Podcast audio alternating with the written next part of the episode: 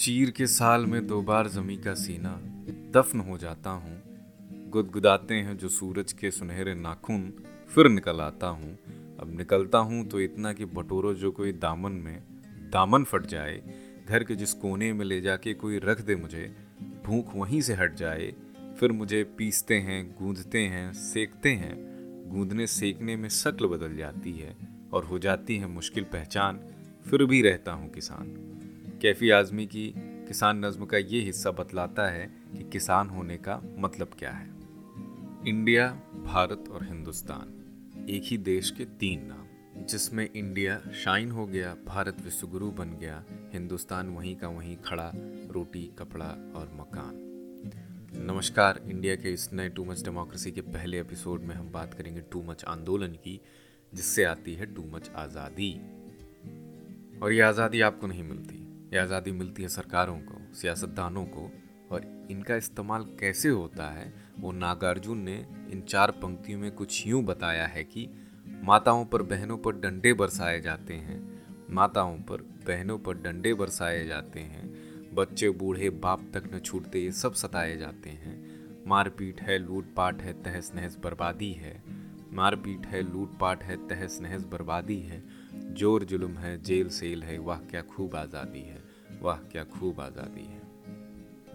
हम सबको पता है कि किसान आंदोलन को सत्तर दिनों से ज़्यादा हो चुका है। वहाँ अब बिजली, पानी की सप्लाई, इंटरनेट की सुविधा बंद कर दी गई है। इससे साफ़ पता चलता है कि सरकार पीछे नहीं हटेगी, चाहे जो कुछ भी करना पड़े। इंटरनेट जो आज के समय की एक आवाज़ बन चुका है, उसको दबाने की कोशिश पिछले कई सालों में कई जगह देखने को मिलती है। सबसे बड़ा उदाहरण उसका कश्मीर है, जहाँ 200 से ज़्यादा दिनों तक इंटरनेट बंद रहा। अब दिल्ली में प्रोटेस्ट वाले इलाकों में जो इंटरनेट बंद किया गया है, उससे सिर्फ़ किसानों को नहीं, बल्कि आसपास पढ़ रहे बच्चों की ऑनलाइन पढ़ाई पे भी असर पड़ रहा है। उनके एग्ज़ाम छूट रहे हैं, उनकी क्लासेस नहीं हो पा रही हैं, लेकिन ये फरियाद कोई सुनने वाला नहीं और किसी को फ़र्क नहीं पड़ता है। ऐसी स्थिति में अगर सरकार डाल डाल तो किसान पात पात।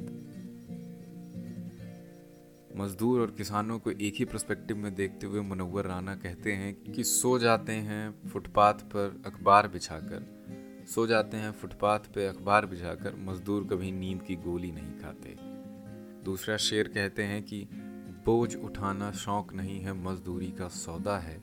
बोझ उठाना शौक नहीं है, मजदूरी का सौदा है। रहते रहते स्टेशन पर लोग कुली हो जाते हैं। ये वही किसान और मजदूर है जिनकी बदौलत आप अपनी रसोइयों में लगी अलमारियों पे, फ्रिजों में अनाज और सब्ज़ियाँ रख पाते हैं। ये वही हैं जो अपना पेट काट कर अपने बच्चों को भूखा रखकर आपकी खुराक पूरा करते हैं। फिर ऐसा क्यों होता है कि आप अपने घरों में उन्हीं अनाज और सब्जियों का लुत्फ उठाते हुए रात के नौ बजे चल रहे तमाशे पे ठहाके लगाते हैं? किसी ने क्या खूब कहा है कि शहर में मजदूर जैसा दरबदर कोई नहीं, शहर में मजदूर जैसा दरबदर कोई नहीं, जिसने सबके घर बनाए उसका घर कोई नहीं। क्या हम और आप इस कपकपाती ठंड में बिना पानी, बिजली, इंटरनेट के एक दिन भी सड़क पर गुजार सकते हैं। क्या आपकी मदद की पुकार का अनसुना होना आपको बर्दाश्त होगा? क्या आपको देशद्रोही कहना आपको बर्दाश्त होगा? इन सारी चीज़ों का सामना करते हुए आज भी किसान सरकार के बिछाए कांटों के सामने फूल के पौधे लगा रहे हैं। इस न्यू इंडिया के न्यू नॉर्मल में प्रोटेस्ट जो हमारा बेसिक राइट है, यानी अधिकार है उसको एंटी नेशनल एक्टिविटी करार करते हुए धीरे धीरे बंद किया जा रहा है। इसकी शुरुआती झलक बिहार और उत्तराखंड के पुलिस ऑर्डर्स में देखी जा सकती है।